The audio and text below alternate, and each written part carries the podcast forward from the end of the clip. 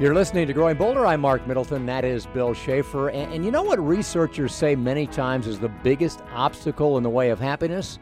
Well, it might surprise you, or, or maybe not. It's your job. Yeah, uh, your job. And a guy named Sean Aiken, he set out on a quest to find his career passion. Every week for a year, he did a different job. And what he learned, he captured in a tremendous documentary. And Sean joins us now. First of all, welcome to Growing Bolder. Thanks for having me. So, how did you do this? How does one go about deciding to search for his profession or find his passion by taking a different job every week for 52 weeks? yeah, it is a little crazy. I um, originally started back in my final year of college. I was sitting around the dinner room table, um, graduation on the horizon, and uh, my family started discussing you know, what should Sean do with his life. And course, everybody was expert of the direction I should take. Um, except my dad, he said, Sean, you know, it doesn't matter what you do, just make sure it's something you're passionate about. Said, I've been alive nearly 60 years, and I've yet to find something that I'm passionate about besides your mother.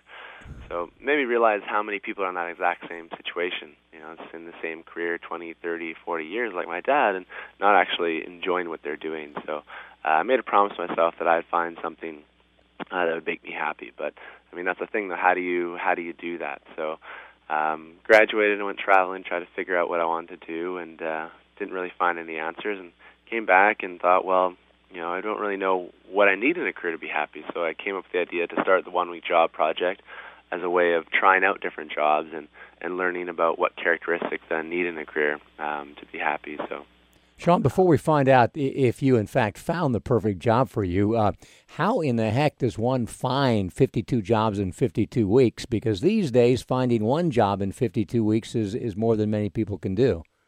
Yeah, I started the website, uh, oneweekjob.com, and on there I wrote um, why I was doing what I was doing, my resume and background information, and how to contact me. Um, and said that anybody anywhere in the world could offer me a job for one week, and then I'd travel around do a different job each week for a year. Um, surprisingly, employers were were quite open to the experience, um, to having me in there for a week.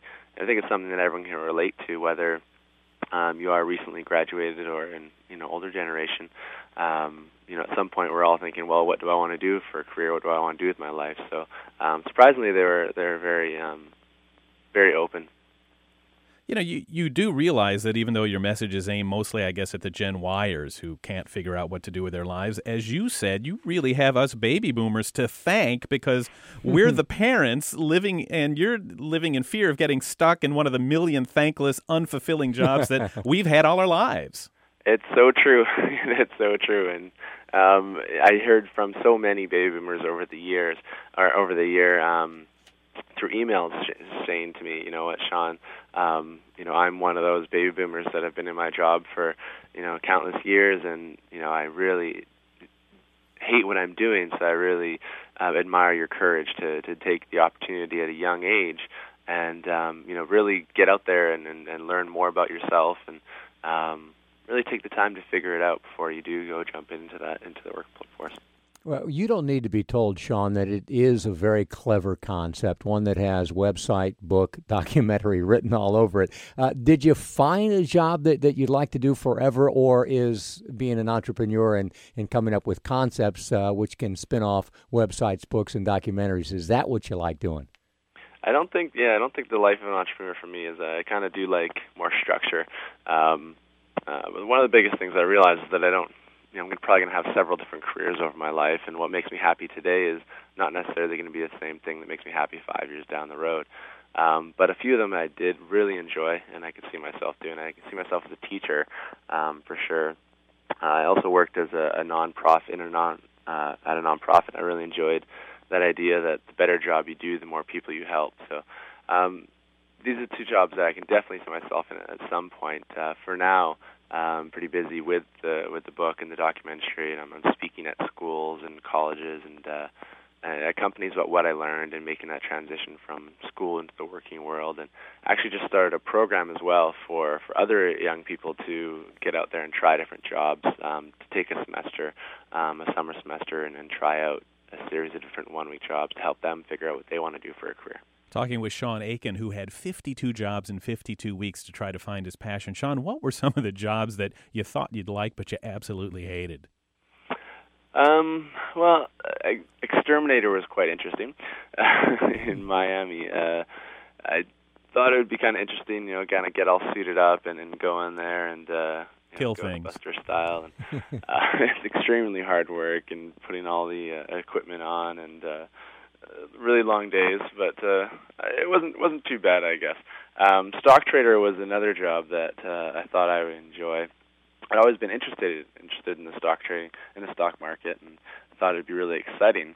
Um, but I found that it's just cr- incredibly stressful, and uh, it's not something that I could handle on a day-to-day basis. And being able to um, cope with you know the big losses or big big gains all in one day. So. Mm and obviously this was about Sean when you got into it, but but as a guy who says you might like to be a teacher, uh, uh, teach us something. What what do you tell people now? What do you tell other young people about your experience and what you've learned uh, about an approach to finding something that you'd be happy doing?